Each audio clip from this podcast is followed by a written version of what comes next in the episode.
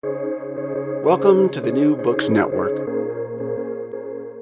Welcome to New Books in South Asian Studies. My name is Saronik Bosu. I am a doctoral candidate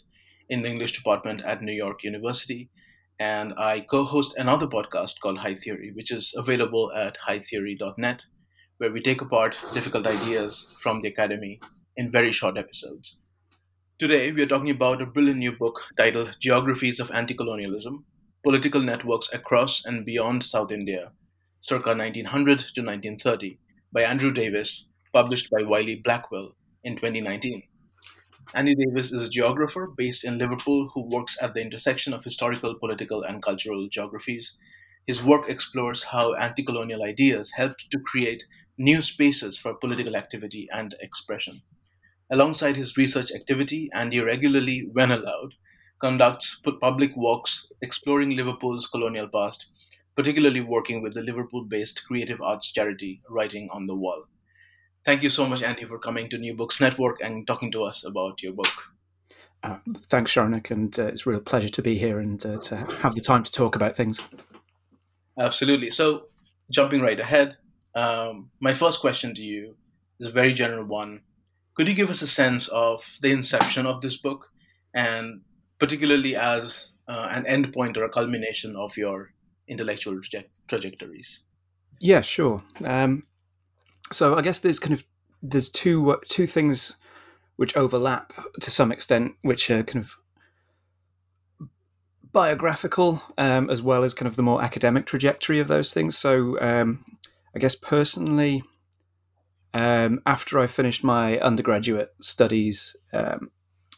I kind of had this. Um,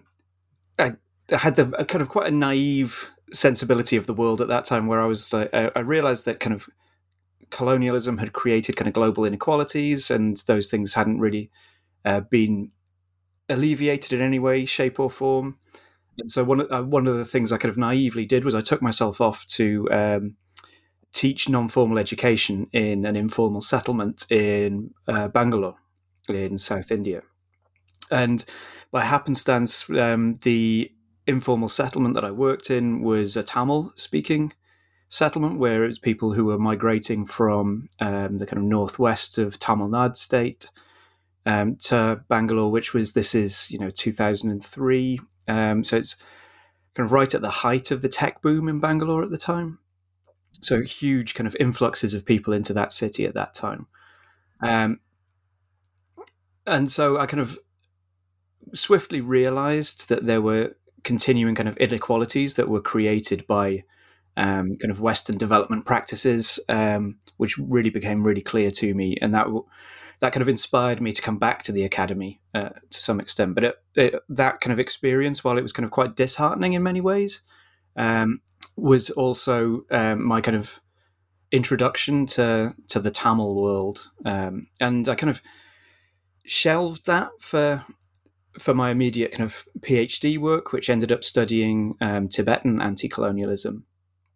Um, but then, as um, and that was kind of very contemporary um, work, looking at kind of um, the resistance to Chinese colonialism of Tibet in um, in and around the kind of Beijing Olympics but also the th- the things that kind of Tibet support groups were doing to kind of create political activity to resist the um, and uh, creating transnational political activity to resist the kind of Chinese co- uh, colonization of Tibet. Um, so intellectually, I, I, started kind of exploring these ideas of what what anti-colonialism does as a political practice at that point. And then um, after I finished my PhD, I ended up um, in a fairly kind of typical postdoctoral situation of kind of some quite short contracts. I was mainly focused on kind of teaching contracts that were running a very short amount of time, and so I couldn't do or I couldn't continue the ethnographic type of research that I had been doing. And I ended up studying more kind of um, more archival research because you could kind of do a swift um, trip to an archive and collect enough data in a couple of days that you could work with to kind of start developing some of those uh, some of those ideas. So I gradually ended up moving back towards kind of uh, towards thinking about the independence struggle um, in South Asia more broadly and ended up writing about um, the Royal Indian Navy mutiny in 1946. Um, but then the real kind of inception of this project was thanks to a British um, Association of South Asian Studies and a European uh, Centre for um, Field Studies grant that gave me the chance to um, spend three months in Pondicherry in South India. Um, so, uh, the Tamil speaking, um, f- formerly French enclave of South India, um, to look at the ways in which anti colonialists, who, uh, the way I kind of try and explain it to, to non-academic kind of colleagues is if you cause too much trouble in British India as part of the freedom struggle, you could go away and hide in French India and carry on your political activity. Um, and so I'd kind of learned about that um, in passing almost, and it started developing that. And this BASAS um, ECAF grant gave me the chance to be based at um, the École Française d'Extrême Orient in um, Pondicherry for for a period of time, and really open my eyes to what a fascinating story uh, this the group of people I discuss in the book kind of tell, and um, it really became swiftly swiftly clear that this was something that I wanted to write a book about. At that point, it wasn't something that I could kind of cover just simply in a series of papers. It it needed it was something that needed a more detailed treatment um, that um, you needed to spend some time thinking about. And so that was back in 2013 and so then the next four or five years was really spent digging through a variety of archives until the book was uh, finished in 2018 and published in 2019. Right. Um, you begin the book with an old, you know, foundational and field-defining debate about which prefix to add to colonialism so as to make the best kind of rhetorical and political sense. So, taking from the title of the chapter, my question is why does the term anti-colonialism or anti-colonialism still matter? Mm. Yeah, yeah. I mean, it's it's a really interesting question, isn't it? And and I think one of the things I was really keen not to do in the book, to some extent, um, was I didn't really want to go back to a lot of those debates about, you know, should there be a hyphen between post and colonialism, um, and and those kind of things, because um, those things feel incredibly well rehearsed across academia now, and um, I, I, didn't really the the value of those debates. I, I, didn't really feel that I wanted to contribute to those, but I, I realized as I was thinking about the book, um, and especially it's kind of the way that the book sits in the current conjuncture about the debates that we're having about kind of colonialism and the, the ongoing legacies and impacts of colonialism in society as a whole, whether that's kind of um, globally or in kind of the UK or within geography as the discipline that kind of I'm I'm working within. Where I guess um, the, there's there's two angles to this. In on the one hand, I'm really sympathetic towards um, the kind of decolonial critique of post-colonialism and and the sense that um, we we need to take the decolonial imperative um, really seriously and to kind of think about what the what the practical necessities for decolonization actually are, and whether that's kind of decolonization of institutions or decolonization of the mind, or or however we want to think about that, and realizing that that is never something that's going to be um, a finished struggle, but is always going to be ongoing. Um, and thinking about the, the, kind of the act of decolonization is an ongoing process, and um,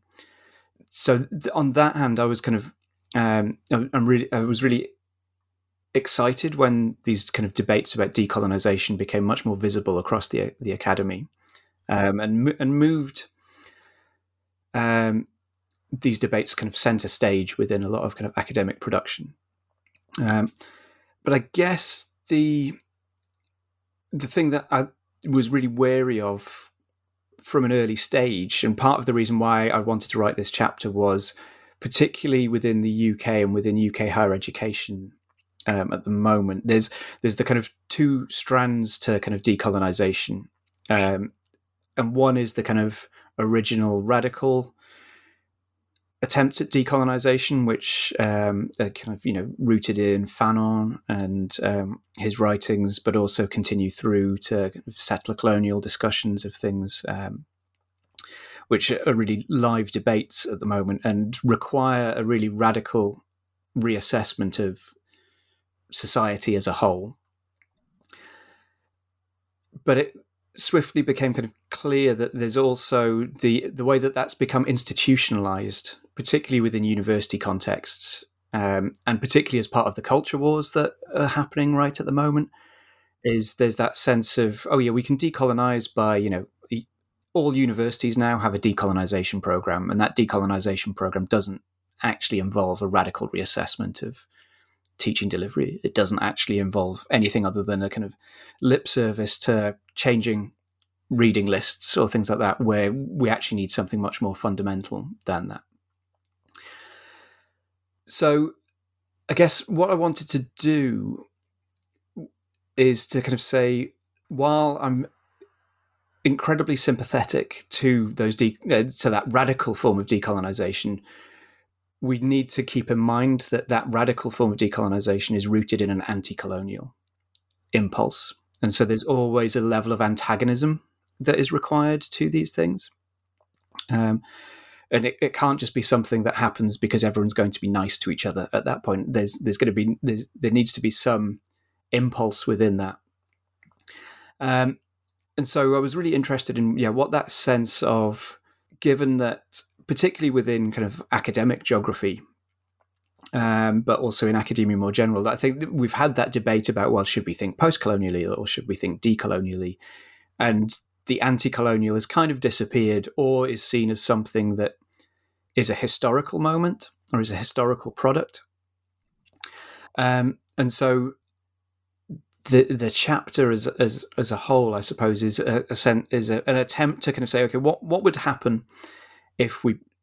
put the anti-colonial as our central um, political move within these things, um, and that's it's it's something that I think is is a really difficult challenge to some extent as well because uh, the the the negative of that approach is that it tends to, and I think the chapter um, could be read as an attempt to kind of create a third term or to parcel off these three things um, as separate terms yet again. So it's kind of oh well. Um, I think one of the things I I'm, I am keen to stress in the chapter as a whole is this sense that you know, I'm not saying that the anti-colonial is somehow better than the decolonial approach or the post-colonial approach. But I'm saying it's it, if we change that emphasis slightly, well, what does um, thinking anti-colonially do? And I think, from my perspective, it, it does reinforce that sense of um, of the necessity for antagonism and the, the necessity for agency in changing the situation within that. Um, so yeah, so that's a, probably a very long, long-winded answer, um, but that was the the kind of intent within that chapter as a whole to try and just turn up the volume, I suppose, um, on what anti-colonialism still offers us, even though theoretically um, we live in an age where decolonization has occurred in the majority of places. But you know that's that's a very debatable claim at the same time as well, right? Yeah. No, I mean, you know, I uh, I wrote a chapter on uh, the end of the 19th century. Um, and this, the thing that you're saying that this anti-colonialism being something which is kind of ossified in history and something that cannot, or thought to be something that cannot enliven our praxis right now, is definitely something that I have encountered. Mm-hmm. Um, so in your, in your second chapter, uh, you focus on anti-colonial approach to geography. So give, could you you know give us your thoughts on that? What would be? I know this is um, I don't know if this is a good question to ask, but what would be a primer on anti-colonial geography, so to speak? Oh wow, yeah, well, yeah, that's a that's a that's a good question. I mean, um, so I think there's there's been um, to the I'll I'll kind of answer the first bit first, I suppose, in that um, I guess we're all we're, we're all guilty of or to some extent, we're guilty of thinking that the nation state was um, the be all and end all uh, of nationalist liberation struggles in um, towards um, decolonization. Um, and there's a huge number of people who are kind of working against that. I'm thinking of people like um, Federico Ferretti, who's based in Dublin, uh, um, who does a, a, huge amount of work on kind of anti-colonialist geographies and and intellectual um, people who sometimes identified as geographers. So people like um, Elise Le- Élisée Reclus, um, but also kind of um, the ways in which there were a number of um, movements taking place um, within anti-colonial struggles, and I'm thinking here of um, work by the likes of Ali Raza and his work on kind of communist internationalism within the Indian freedom struggle. Um, but also uh, people like Maia Ramnath, who've looked at kind of anarchist trajectories within um, global anti-colonialisms and go, and how that kind of filters into things like the Ghadar movement. Um, and so, I guess what I'm trying to do within within this chapter is, on the one hand, to say,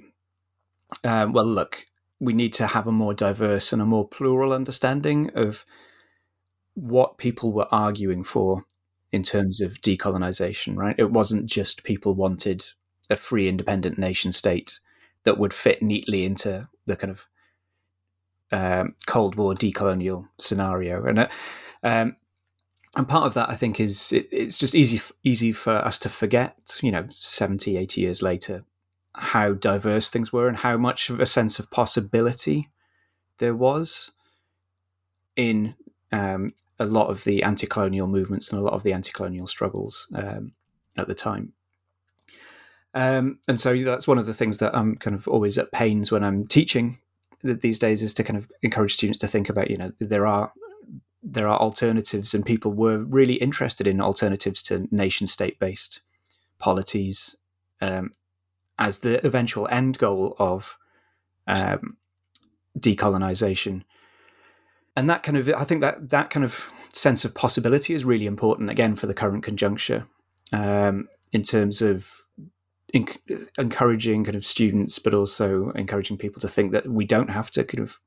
settle for what we have right now. So th- again it's that sense of know, using anti-colonialism in the past to think about how people mobilized in the past to to defeat what was a world spanning empire at that point and it would be difficult to imagine kind of you know the, defeating the world system for a lot of the um, the people I'm talking about within the book, but that didn't stop them trying to nonetheless. And so there, there's kind of that. That's the overall way of thinking for the chapter, um, and what what I think a geographical sense of anti-colonialism does. But that sets up the ways in which um, for the kind of more um, the more detailed um, kind of empiricals, not not necessarily the the right word, but for for the uh, kind of archival chapters that follow. Um, what I'm trying to do is to say, well, look, you've got this one relatively small Indian city called Pondicherry, which acted as a very particular place um, that allowed people to think in different ways because of its particular kind of geopolitical but also cultural setting. Um, and just look at the ways in which the four individuals who form the focus of the later chapters, each of them creates a really distinct geography to um, to the world, and they each kind of create a new space for them uh, for um, for those things, and that that sense by which new spatialities are created as a result of kind of anti-colonialism, some of which are nationalist and some of which are about kind of you know the economic development towards an independent nation state, but they really clearly exceed that limit as well. Um, and so I'm really interested in trying to say, well, yeah, even if you're not necessarily interested in a, as a reader in anti-colonialism and all of the debates about coloniality, you must recognize that that kind of the agency and the ability of this small group of people to really radically reshape things um, allows us to think about um, how anti-colonialism is a generative force um, and is not just a kind of negation of colonial rule. It's something that creates new spatial forms, but um, for geographers, but also for historians, that kind of diversity that's created is a really important um, important thing as well to show that there was much less fixity to things in the early 20th century because you know again we tend to look back and think oh yeah this person would uh, because they later became defined as a communist or an anarchist or um, someone who's associated with um, the RSS or wherever you end up kind of going actually it's it's not as clear cut as that and these kind of the overlaps between left and right politics are actually much harder to disentangle um, within that as well. So in the next chapter you take your understanding of anti-colonial geographies to a discussion of south india as a region in the history of anti-colonial struggle. But you combine it with also a discussion of the careers of you know violence and non-violence and it's a really methodologically complex chapter i felt. So um, could you uh, you know elaborate your thoughts on you know how this chapter is working?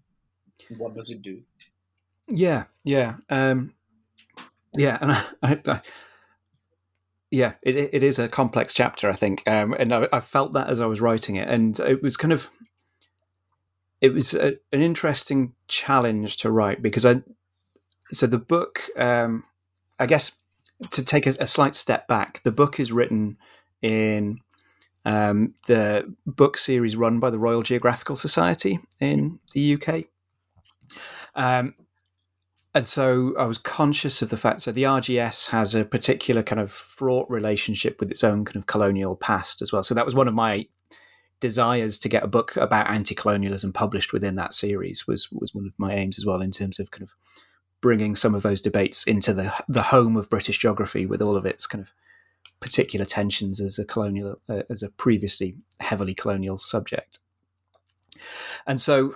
there was uh, part of the intention of that chapter was to introduce the ways in which the freedom struggle has been written about and the ways in which kind of the politics of the freedom struggle have been written about um, to people who may not necessarily be kind of you know academic historians of India or um, or have much academic knowledge of India um, because of the way it sits within that series. Um, so there was there was a certainly certainly part of my headspace was thinking right I need to kind of have a chapter where I kind of introduce some of those broad arcs of things, and I was conscious of the fact that it needed to be not really much more than a chapter, just to give the the actual um, the detail of the later chapters enough space to breathe. Um, and so, in true kind of academic style, I was like, okay, I'm going to make three cuts within the chapter. Um, and one of which is kind of you know a discussion of the elite and the subaltern and that that supposed divide within that. Um, another is to do with um, violence and non-violence, as you say, and just I think within that particular discussion, trying to kind of um, part of that again was a discussion of um, the fact that the the myth of decolonization as wholly non-violent was some is something that is kind of really well known for a majority of people, but is still incredibly underplayed, particularly within the kind of UK centric imagination of decolonization in in public culture more generally. I mean, we I think um, up until the anniversary of partition um, a few years ago, um, it was a, lot of people still kind of um, think that you know Richard Attenborough's Gandhi is an accurate representation of what happened within the decolonization of India, and trying to kind of tell a more diverse story about that um, is a part of that. And so I was trying to balance those those imperatives of trying to provide an overall sense of how people have understood the the freedom struggle, going back to kind of you know well known histories by people like Bipin Chandra, um, um, and the kind of you know really foundational people through to uh, people like Shruti Kapila's um, work on violence and um, and Swadeshi activism and um, challenging some of the kind of political areas of uh, or challenging some of those understandings of how central violence is to um, the political philosophy of the freedom struggle um, for some of the more kind of extremist leaders at the time. And then the third kind of thing was trying to add a sense of why South India is important within that as well. Um, and so I was conscious of the fact that there is a bit of a balancing act between all of those areas within that. Um, and um, trying to get a sense of why, in particular, I suppose the, the, the easiest answer um, to some extent is that sense of, for me, um, trying to provide a, that that spatial logic of saying that South India is actually really, really interesting at this time, where um, you go back and look at a lot of the kind of classic literatures on um, politics and um, anti-colonialism, and they don't really talk about South India. It's kind of written about as oh, there's a couple of moments of activity, and there's a few things that happen in Madras um, or places like that, but it's all very much little moments compared to some of the larger mass mobilizations that happen elsewhere within India. Um, so yeah, it's it was trying to kind of juggle a lot of those those things around within that chapter, I suppose, um, and trying to give a sense of um, again emphasizing the kind of diversity of that, but also using South India to kind of decenter some of those debates a little as well, and to kind of um, encourage a, a, slight sense of the the diverse nature of anti-colonialism, particularly in the in the first couple of decades of the 20th century, where, like I said, though a lot of those categorizations that we now take for granted were much less clear cut and were much more overlapping and much more diverse at that point. So, yeah. Um, and then in chapter four, you move from land to sea. I think uh, you change that and you talk about maritime geographies charted out by the activities of the Swadeshi Steam Navigation Company. and this is part of, as you say, an Indian Ocean economy where some restitution of Indian cultural and economic values could be hoped for. Um, and you know, I, I, must say that I my knowledge of the Swadeshi Steam Navigation Company was very minimal uh, before I read your chapter. So, uh, could you you know give us a give us a history of it to start with, and then you know what again what you're doing in this chapter. Yeah, sure, sure. Um, yeah, so the um, the Swadeshi Steam Navigation Company is is an attempt, really, um, as part of the whole Swadeshi movement, um, to kind of create um, a, a, a kind of indigenous um, which is the term that is used a lot of the time by by Swadeshi activists at the time as well, an indigenous kind of form of capitalism that can resist um, British uh, colonial extraction. So um, by this point, you know, um, Dadabhai Naoroji's idea of kind of the colonial drain is really well established by amongst anti-colonial movements. Um, and I mean, all, a lot of the classic studies of Swadeshi um, activism um, have shown how it was both an economic form of resistance, but also it established a lot of um, the the tropes of um, particular ways of kind of conducting anti-colonial behavior um, within kind of the later phases of the struggle. So it's really seen as yeah that that kind of foundational moment. Um, but is often kind of centered within uh, Bengal and Bengali culture as a result of um, the fact that it's spurred because of you know the, the British government uh, or Lord Curzon's attempt to partition Bengal uh, for political um, divide and rule purposes, right? So the these ideas, I think, one of the things that the chapter shows is these ideas kind of travel around India, and in the for in Madras Presidency, um, they take the form of this kind of one particular company, the Swadeshi Steam Navigation Company, which is um, established by um, uh, V.O. Chidambaram Pillai, um, who is a, um, relatively low ranking lawyer. Um, who is able to kind of use some of his kind of um, rhetorical skills. So he's already been involved with a number of kind of Congress um, activities within Madras Presidency, uh, but in other kind of all India Congress activities. Um, so meeting people, people like uh, Bipin Chandra Pal and helping with kind of speaking tours and things like this. Uh, so he's got a kind of certain degree of cultural and economic capital, and he goes around raising money to set up a steam navigation company that he wants to sail um, a number of ships from the South Indian city of um, Tuticorin, um, so port city, right in the far south of uh, Madras Presidency, uh, to Colombo, as a way to defeat um, the trade monopoly of what's then one of the largest shipping companies in the world, the British India Steam Navigation Company. And so, I mean, this was something that I, I knew nothing about before this research started. This was something I discovered when I was in Pondicherry uh, doing the research. And you just think, really, it's it's an amazing story of optimism to some extent in terms of you know you would think that most people would start small. And you know you might start your own kind of import export business or you would do something that would involve you uh, producing goods that would replace kind of british made imports as part of the swadeshi strategy. And you you wouldn't think of taking on the lar- one of the largest steamship empires in the wor- uh, in the world at that time by taking on one part of one of its routes and by buying uh, by trying to get investment from merchants to buy um, a number of ships to to move across um, the Palk Strait. And so you kind of think the ambition of this man is is unbelievable. It's it's amazing, um, but it's also really interesting in the way that um, so already people like um, Sri Aurobindo who comes into some of the late uh, is one of the focuses of the latest chapters, who's active in Bengal um, and in Calcutta at the time,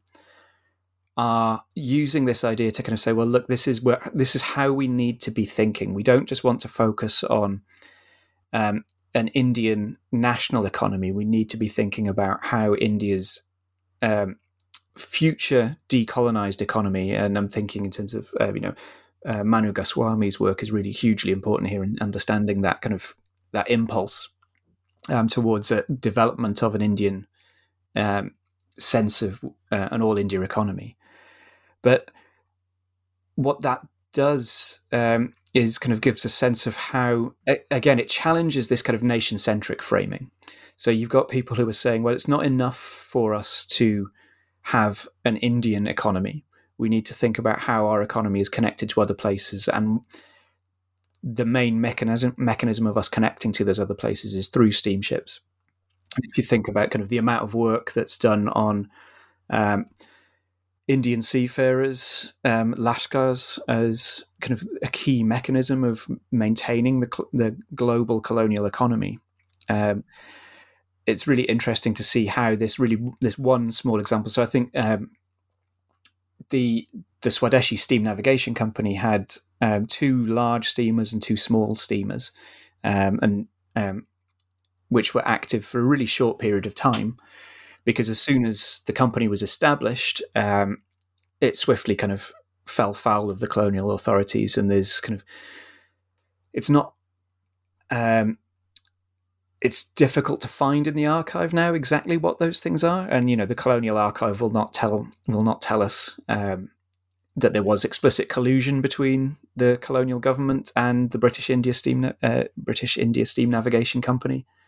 But I mean, it's fairly clear that there was a lot of dodgy, to say the least, trade practices taking place that forced um, the Swadeshi Steam Navigation Company out of business. Um, but you kind of have this interesting thing where you, yeah, Pillai is someone who doesn't really um, he's a great kind of political mobilizer, but there's also still that sense that the um, Swadeshi Steam Navigation Company is attempting to create um, a workforce for an independent India. So one of its schemes is to try and get um, people trained to operate as officers on board steamships. Something that, because of the color bar that's enacted on most um, sailing ships is something that's not a that, that um, most Indian seafarers would never have the opportunity to do that. So, although there is a kind of a continuing sense by which the SSNCO's um, ships are staffed by predominantly European officers, there is an attempt to overturn some of those kind of labour practices within it as well. So,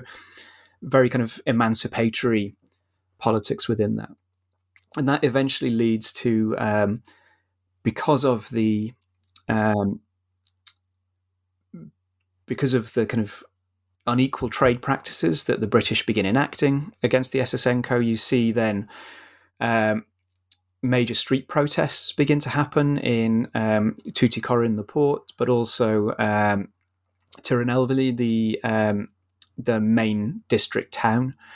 And so it's when those protests spill over into what, what the authorities term the Tirunelveli riot, um, where Swadeshi nationalists um, begin to kind of um, try and take over the town and resist um, and uh, try and burn um, a lot of government and British owned businesses within the town. So that's when the clampdown really starts. And that's where Pillai is arrested um, and sentenced to hard labour. And this causes huge outcry. Um, originally, uh, sorry, he's sentenced originally to banishment, um, which is a kind of a, a fairly standard colonial punishment um, for nationalist leaders at this point who are found guilty of sedition. Um, but because there's a huge outcry led by kind of the middle class press um, in places like the Hindu newspaper, um, but across kind of um, a lot of the um, vernacular press at the time as well, that's eventually rolled back to a number of years of hard labour. Um, and by the time Pillai is released, uh, released slightly early from his sentence as well. But by that point, the Swadeshi steam navigation company has kind of fallen out of business uh, because it's unable to make a profit because of the, uh, without his leadership, it swiftly kind of all falls apart. So, I think it's it's really a fascinating moment where you've kind of got a really ambitious level of challenge to colonial rule, which swiftly meets the full force of the colonizers' um, wrath against it to some extent. Um, but again, it, by thinking about it as the way that it challenges the kind of um, what I call the kind of terra centric, the land centric notion of um, the story of um, anti colonial nationalisms generally, um, it tells us that we need to think beyond just national boundaries and we need to think then and understand how people like Pillai were thinking transnationally. Yeah. Even in the context of a very kind of nationalist activity in terms of building up some of those um, those kind of national industries as they wanted to at that point. Yeah, yeah, that was brilliant. Thank you so much. Um, I so my next question takes up your last three chapters, which is a lot, but I think it makes sense mm-hmm. to ask you uh, this question as a whole. So, in the last three chapters, you describe Pondicherry as a hub of radical nationalist anti colonial thought, and particularly in, in the works and thought of Sri Aurobindo, who we have already talked about, and M.P. Mm-hmm. Acharya. Uh, could you give us a sense of the centrality of Pondicherry in this geography of anti-colonial thought and you know this constellation of intellectuals represented by Aurobindo and Acharya for sure, but you know others as well. Yeah, yeah, sure, yeah, and I, I think it, it's it's a kind of huge question to some extent, uh, but it's a really kind of vital one to why I thought why. As I was doing that research back in, you know, starting off in 2013, it became clear that you that you couldn't just tell a story this kind of large in some small, certain like you know 8,000, 10,000 word academic papers. It needed something more within that. And I guess um, for me, there's there's kind of two things. One is you know Pondicherry is is this dual edged space where it's a space of kind of great potential freedom in terms of it allows people um, to move into a form of exile there. So you would move from kind of you know British India into French India, and you could carry on political activities, and really up until you know the the World War One um, kind of alliance solidifying between Britain and France. the the French authorities were relatively tolerant of allowing um, people to to do what they wanted within those areas. Uh, but yeah, the, so there's there's that sense of it's a place of great freedom, but it's equally an incredibly oppressive space. And I guess for me, and this is this is indicative of my own kind of biases in terms of the people I'm, mo- I'm most fascinated by, um, the the individual who who ties the thread across all four of those chapters and is the subject of the um, the second one is is Subramanya Bharati, and this um, Tamil nationalist who kind of reinvents the Tamil language for modernity and is a great kind of national poet and uh, symbol of kind of Tamil cultural identity. But he's kind of writing about the Swadeshi Steam Navigation Company in his newspaper, The India,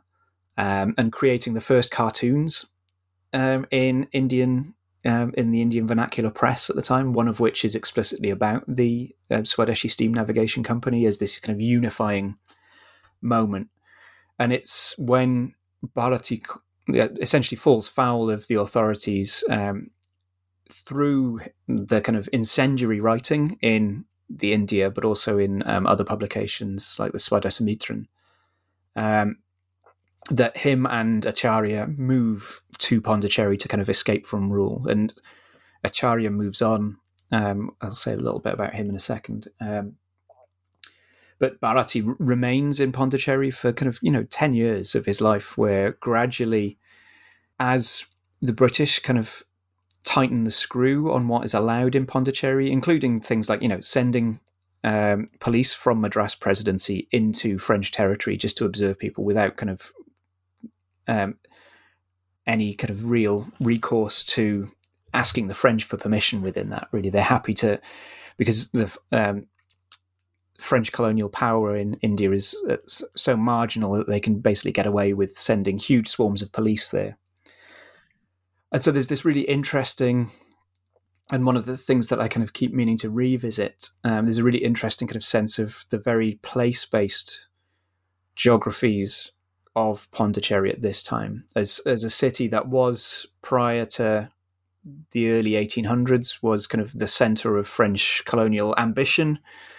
within India, but swiftly became became relegated to this kind of very minor enclave, together with the other kind of French Indian territories. Um, and so, yeah, I think um, that sense of how Pondicherry is a very kind of distinct space that allowed people a certain degree of freedom, at least at times, but also really, really like clamped down on these individuals' lives as well. And like Bharati's story of his life within Pondicherry really is a tragedy to some extent in terms of how his ability to live and his family's ability to live is really destroyed by the British authorities as they remove any way of him gaining an income, as they restrict his ability to publish, even kind of his non-nationalist poems are kind of swiftly kind of clamped down on. Um, and so there's this sense by which Pondicherry is a is a kind of fascinating space. And um, there's a there's a book that's just come out uh, by Jessica Namakkal, which looks at kind of Pondicherry and its kind of and the the decolonization of French India in the, in a kind of longer time span, which kind of is is uh, fascinating reading. That's that's just come out. Um, and so you have this moment then, I suppose, for so Bharati arrives with Acharya, and it's it's swiftly joined by this kind of constellation of people who are doing a number of different things. So you end up with um, revolutionary um, activists who've been active in Europe returning to Pondicherry and conducting revolver training in some of the large houses there and some of the estates um, to go on and conduct a political assassination, one of the only kind of political assassinations in South India um, as part of the freedom struggle, where um, one of the British officials, um, uh, one of the district collectors, um, Ash, is assassinated seemingly because he was involved in the Tinnevelly disturbances um, earlier on um, that were related to the Swadeshi Steam Navigation Company. But the one of the central figures, at least in, in terms of kind of Pondicherry today, is this figure of Sri Aurobindo, um, who is kind of well known as a kind of spiritualist leader. Um, the Aurobindo Ashram is one of the major landowners within Pondicherry town today, particularly within the heritage quarter. Um, and a lot of the kind of rationale within this is is again troubling that distinction. So the uh, Aurobindo's life story is, is, often characterized as he was political and he was involved in the Swadeshi movement um, through a kind of series of um, radical and um, political and violent campaigns in West Bengal. Uh, but then he escapes into exile. Um, and be- and having become increasingly spiritual during that first political phase of his life, it's he moves to Pondicherry and becomes um, a, a, a, an exclusively spiritual figure at that point. And one of the things I'm, tr- I'm, trying to challenge within the chapter specifically on Aurobindo is this kind of divide between kind of politics and spirituality as kind of um, as distinct categories, and to begin thinking about the way that um, uh, Aurobindo arriving in Pondicherry moved away from a certain form of politics and actually created a different form of politics through his spiritual activity. Um, and to begin kind of challenging some of those kind of notions of what a uh, or to kind of decolonize our notions of what politics can be or what counts as actual politics. Um, and so, yeah, it's that it's that kind of sense of um, how Aurobindo becomes this figure who is called upon um, as, in a number of ways today in kind of contemporary India as well, and and occasionally is kind of hinted at as becoming a target for appropriation by things like the BJP and its kind of uh, politics within some of those areas as well, but it's never quite been appropriated in in in many ways. So beginning to understand how how he how it wasn't just a move into kind of um, exile and a move into spiritual retreat that Aurobindo was involved in, but we need to kind of unsettle that kind of clear schism in his life and to begin thinking about his life in a number of kind of different tra- trajectories. Um, and so, yeah, it's kind of it's interesting how with Acharya as well, um, and the person who I who I should definitely kind of mention here is uh, Ole Laursen, um, who's at the moment in the final stages, I think, of writing a biography of Acharya, which will be a fascinating book to read, where you kind of have this person who starts off publishing a Tamil language newspaper with Subramanya Bharati, arrives in Pondicherry and finds it too too stultifying for his political activity. So he ends up traveling to Europe and becoming a part of the kind of really um, diverse and vibrant um, intellectual and anti-colonial networks play, um, that are running throughout Europe at that point, and so he ends up his life story is kind of like you know a who's who and a and a traveling from place to place that any any center within the within the next kind of 30 years from 1910 to 1930 anywhere that there is anti-colonial activity acharya seems to pop up. Um, whether that's kind of resisting kind of uh, or siding with the Germans to try and destabilize British colonial territories in World War One, through to meeting Lenin and Kropotkin, uh, to be, being associated with M.N. Roy um, and Virendranath Chattopadhyay. Um, and so you kind of have this character who is, I think, until like Ole has started doing a huge amount of work on him, um, it was relatively little known outside of kind of you know people who were interested in uh, Tamil history, um, and the the smaller numbers of people who were interested in kind of you know some of those revolutionary networks. But he was kind of very much seen as um, as not the same as you know M.N. Roy or um, Chatto or some of the other kind of standard bearers of of these movements. Whereas, in fact, I think um, Ole's work is going to be really important in establishing how um, Acharya moves through some of these revolutionary circles, but eventually kind of ends up um, adopting an explicitly anarchist approach, um, and so continuing the work of, of people like Maia Ramnath and her work establishing kind of you know anarchist currents within um, the Indian freedom struggle and telling a more politically diverse history of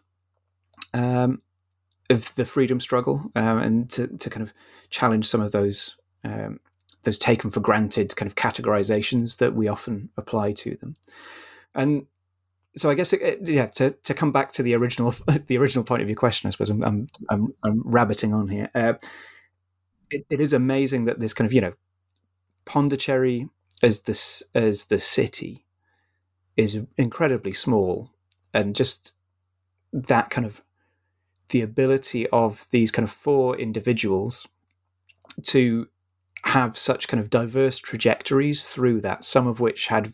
incredibly kind of local place based resonances, like Bharati's reinvigoration of kind of popular Tamil, through to um, Acharya's um, help, uh, work establishing the Communist Party of India, um, and all of these kind of different trajectories that move through Pondicherry as a space. Um, really kind of just fascinated me uh, as soon as I started kind of tracing out some of those kind of connections and networks. Really. Thank you. Thank you for uh, uh, it was such so good to know. Um, and you know, this is that that's one of the reasons why I took all of these um, chapters together to give our listeners a sense of the sheer breadth of the work that your chapters are doing here. Um, lastly, and uh, you know, I, I can't let you go without asking you about what you're working on right now and what your current and next projects are. So, what is your next book going to be? Let me ask. Right. You. Yeah. Yeah. It's a it's an interesting question. So I think um, I'm kind of well, there's three things that I kind of do at the moment. One of the things is, as you meant, kindly mentioned in your kind of introduction, I, I do quite a few um, walks within Liverpool as kind of heritage walks, um, where we talk about um, obviously Liverpool is a city kind of deeply embedded within transatlantic slavery, but um, we do kind of lots of kind of uh, public education walks and trying to think about how um, the walks that I tend to do. So there's a there's a really great local historian called Laurence Westgaph who um, runs a number of walks related to kind of Liverpool's slavery history and kind of doing the the making visible of what are seemingly invisible um, traces within the city. Um, whereas I, I together with um, a group of kind of fellow uh, fellow people at um, writing on the wall conduct walks related to kind of more recent colonial history and the way that kind of you know Liverpool's connections to colonialism didn't just end when international slavery was um, kind of made illegal in the British Empire in the 1830s. Um, so that's kind of the, some of the ongoing more praxis-based work that I do um, locally. There's there's two things that kind of are more continuations of of these pro- of the work on Pondicherry, and one of which is um, the work that um, is still ongoing to some extent um, with the Hooghly River of Cultures project, which um, is conducting kind of similar work, but with a group of community volunteers in Hooghly in West Bengal, where you have a similar series of um, formerly colonial enclaves running up the the west coast of the Hooghly River, north of Calcutta. So, um, one of which was a French territory called Chandernagor, um, which was where Aurobindo escaped to Pondicherry from. Um, but Chandernagor, if anything, had a kind of more tumultuous anti-colonial history um, because it was so much more proximate to Calcutta. Um, and so the Hooghly River of Cultures project is partially about kind of preservation of some of the um, more long-lasting heritage of um, the settlements along um, the banks of the Hooghly, so um, Bandel, Serampore, Chandernagor. Um, and each of those kind of uh, belong to a different kind of um, colonial um, authority at different times. So it was Portuguese, French, Dutch territories along those, which all gradually became absorbed into the Republic of India at various times. Um, and so, what um, I've been talking about um, off and on um, is trying to think about what what does um, an anti-colonial version of heritage look like. So, um, a lot of the volunteers